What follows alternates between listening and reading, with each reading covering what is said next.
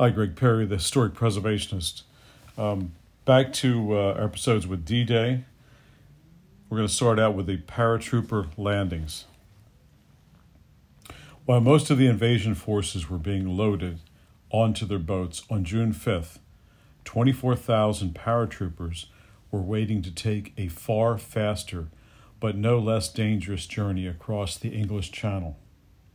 Two forms of transport carried the paratroopers to their landing points. Some were crammed into gliders, which were towed by planes to their targets before making the rough landings in Normandy. This was dangerous and difficult work, and the casualty rate among glider pilots on D Day was extremely high, but allowed heavier equipment and more troops to be brought in. The journeys of the other soldiers fulfilled the classic image of the paratrooper drop.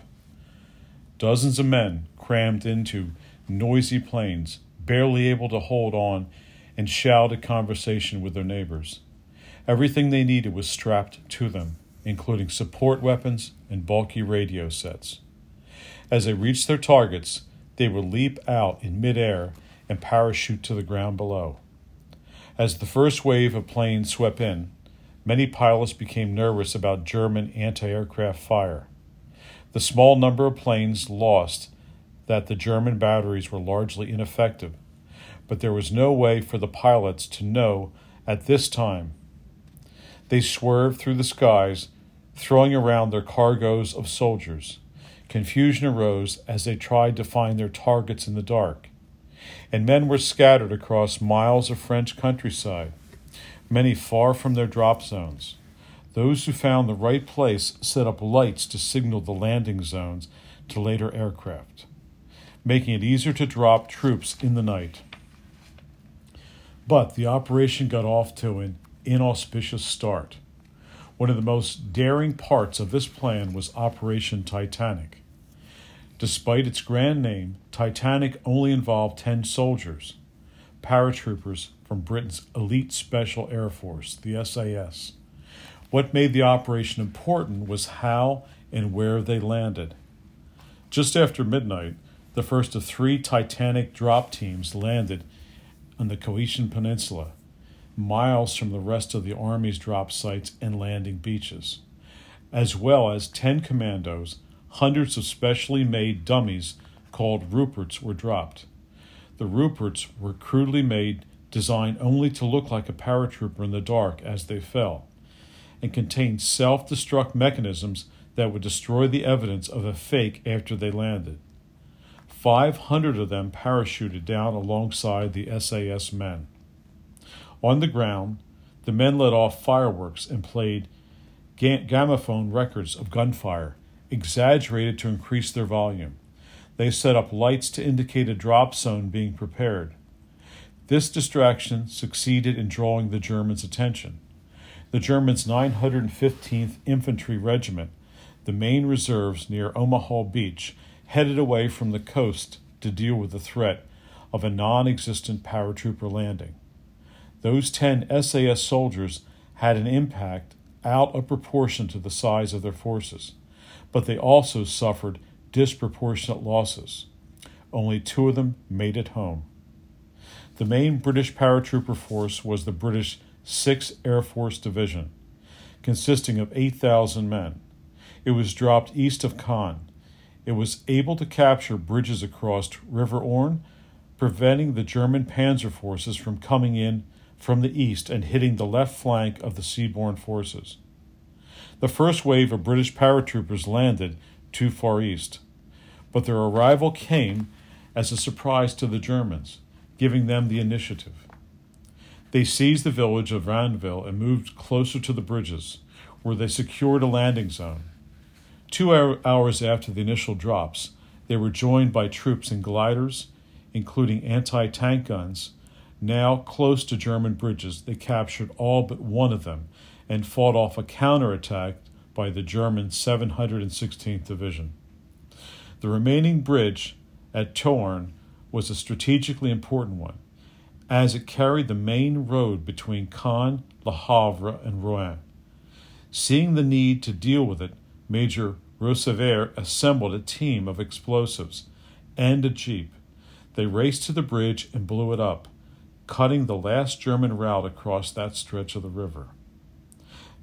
Out at the coast, 150 British paratroopers landed near the battery at Merville, which overlooked Sword Beach. They attacked the battery, resulting in fierce hand to hand fighting, in which half the unit was lost. By the end, the battery was theirs, and they had destroyed the guns of the Germans. The 16,000 American paratroopers of the 82nd and 101st Airborne Division had a rougher time than their British counterparts. Their job was to land at the base of the Cotentin Peninsula and stop any counterattack toward the beaches by German troops stationed at Cherbourg.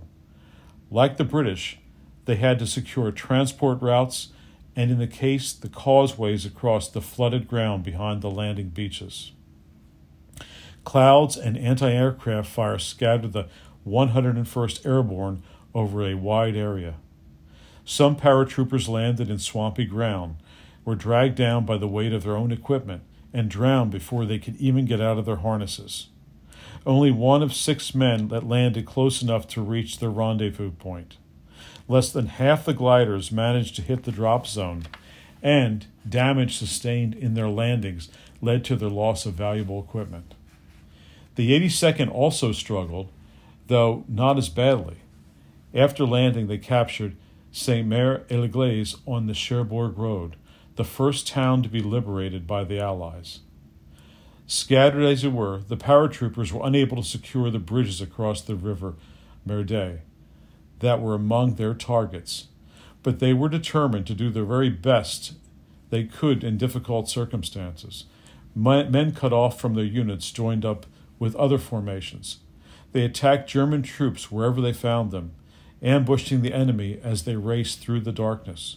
Trying to work out what was happening, Lieutenant General Falley, head of the German 91st Division, was among those killed by the wandering paratroopers.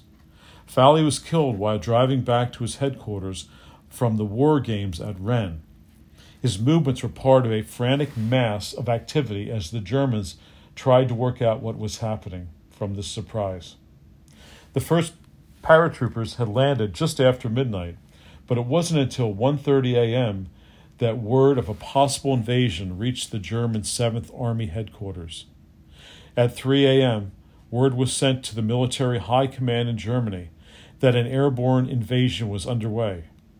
Though the discovery of some of Rupert dummies were creating confusion about whether this was real and what was really happening.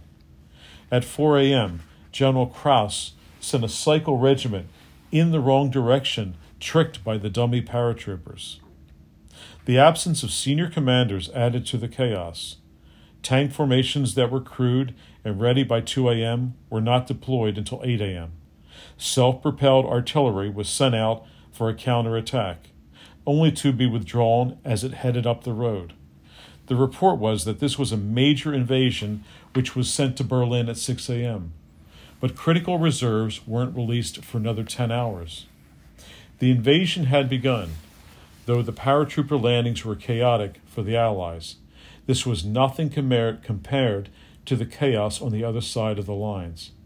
Despite its problems, D Day was off to a very good start. We're going to talk about Omaha Beach now. That'll be the only beach we talk about tonight and included in this episode.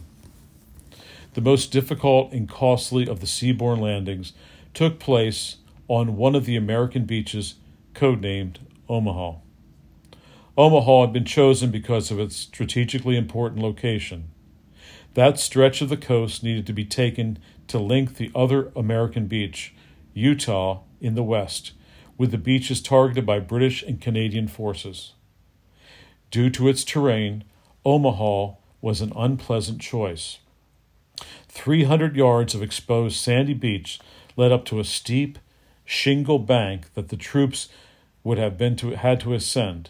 Beyond that, a seawall and sand dunes were topped off with a 150 foot plateau on which the Germans had built defensive positions. At either end of the plateau, 100 foot cliffs blocked the way.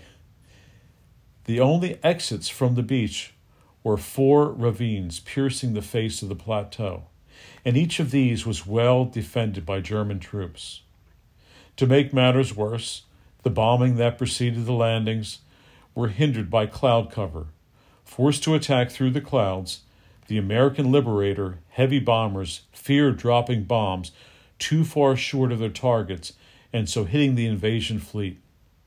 To avoid this, they had erred on the side of caution. Hundreds of tons of ex- high explosives have been dropped just beyond Omaha Beach, but instead of striking the German forward defenses, they had hit the fields behind them. The German defenses remained largely intact. American soldiers who were waiting onto the Fox Beach section of Omaha Beach, which in Normandy, which is in Normandy, France, on the morning of June 6, 1944. The bombardment from air and sea stopped in time for the landings. But because the delays in troops setting out, this created a huge gap between the bombardment and the assault time for the Germans to recover and start firing on the approaching craft. As the American for- forces approached the shore, rocket ships opened fire to support them, but many of the shots fell short, hitting landing craft, hitting their own landing craft. A northwesterly wind hit the coast as the landing craft approached. At least 10 vessels were swamped by waves and sank, many of their occupants drowning. A similar fate met the crews of tanks as they left their transports too far offshore. On many of them, the amphibious gear failed, the vehicles sinking and taking their crews down with them. Attempts to land artillery from amphibious craft also ended in disaster. The failures in launching the tanks meant that the infantry hit the beaches without the armored support and so withstood the worst of the initial assault by the Germans. There was no subtlety to the plan they had been given, no attempt to use maneuvers to seize the routes off the beach. It would be a headlong assault onto the enemy fire, much like those that had characterized the First World War. The Americans decided to deploy their landing craft 12 miles offshore, unlike the less cautious British, who chosen just seven miles. As a result, it took three hours for most of the attackers to reach shore. Drenched in sea spray and stepping in the vomit of their sick comrades, it might almost have been a relief when the front gates opened and they could get out of the craft. Any sense of relief swiftly turned to horror as they made their way onto the beach. German firepower from the cliffs above inflicted heavy casualties. Some men weighed down by 68 pounds of equipment drowned before they could reach the shore. Reaching land, most men sought cover. Most of the obstacles on the beach remained intact, untouched by either of the preliminary bombardment or by the engineers now struggling to make it safely to the shore. And so, the obstacles designed to hinder the Americans became their shelters. Paralyzed by fear, men crouched behind what cover they could find, praying for deliverance from this nightmare that continued. The American forces were now pinned down on the beach. Machine gun and artillery fire meant it took an extraordinary courage to try to advance. They did not have the specialist anti tank vehicles the British used, and most of the bulldozers meant to clear obstacles had been lost in the landings. Although, with 40% of the engineers trained to clear the way, seeing their troops stuck in a bloody trap, Bradley and other commanders began to worry about whether they could ever make it off the beach at all. Montgomery even suggested to the remaining troops might be redirected to another beach. Yet among all this mayhem, there were some small signs of progress. An infantry company from the second wave of landings was blown off course but reached the seawall and picked its way through the minefield beyond. Together with a group of rangers, these men reached the plateau and stopped a counterattack being launched against the men on the beach. Further east, two battalions used to smoke used the smoke from burning undergrowth and buildings as cover. By the time the German artillery, artillery found the range on their position, they were off the beach. So as uh, as I'm continuing this episode of the bombardment on uh, the the, uh, the, Omaha beach, a thunderstorm is coming up right now, so we're hearing some uh, background effects. So whether anyone can hear it on the podcast. Throughout the morning, a traffic jam developed on Omaha Beach as newly arrived troops became trapped behind those already there. But those who had managed to press inland, away from the beach, started to chip away at the Germans in their pillbox positions. Not enough men had reached the high ground to achieve a breakthrough, but they at least divided the forces and attention of the defenders. Seeing that extreme measures were needed to break through, General Huebner, commander of the 1st Infantry Division, called for a renewed naval bombardment. The ships sailed in so close, rifle fire could hit some of the ships but the Navy began to shell the enemy positions. With the forces so close, there was a, a, risk of hitting their own men. But if something didn't change, the troops on the beach were all dead anyway. While the Germans had the manpower and the defenses to hold up the Americans, they lacked any reserves with which to launch a counterattack. The 915th Regiment had been drawn off by the paratrooper landings, while the 352nd and 716th Divisions together represented more troops than the Allies had counted on being there. They were still outnumbered. As the heroism of, of individual American soldiers led to small breakthroughs and advances, there was no way to push them back. Bit by bit, the Americans began working their way up the ravines until at last a breakthrough was achieved. By 11 a.m., enough American troops had pressed forward inland to capture nearby Vierville. While some men kept up the fight against the defenses at the top of the plateau, others began to make their way cautiously off the beach.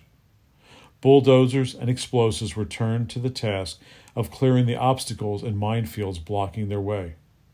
One by one, the German positions above Omaha Beach were destroyed, either by the shelling of naval, naval guns or by determined and courageous attacks by small bands of soldiers. At 1:30 p.m., Major General Gerow signaled to Bradley the men previously trapped on the beach were making their way inland. As the Germans responded to the growing crisis up and down the coast, they made a crucial error in judgment. The American forces at Omaha had achieved only a shallow beachhead and taken heavy losses along the way. If the Allies could be driven back into the sea, it was here. But instead, on focusing on Omaha, the German commanders hurried to bring their reserves to bear against the British and Canadians, who had landed further east. One battalion of infantry was sent to tackle the American paratroopers in the Cotentin Peninsula. Another lone battalion was sent to stem the tide of Americans pouring out of Omaha Beach. It was not nearly enough. By dusk, the beachhead stretched only 1,200 yards inland. The Americans had not reached their D Day objectives, though they were now within a mile of them. They settled down to hold the ground they had taken. The great coast and struggle that had gone into taking Omaha Beach led to a change of plans in what was unloaded that night. Instead of quickly building up supplies on the beach to support the troops who had already landed, the bare minimum was landed to see them through the night. The focus was on bringing more troops ashore to keep up the fight. Exhausted sailors worked long into the night, bringing more of the fighting force off the transport ships and onto dry land. At Omaha, the Allies had come closer to defeat than anywhere else in the D Day landings. But perseverance and courage, courage is what saw them through. Thanks for listening. Greg Perry signing out.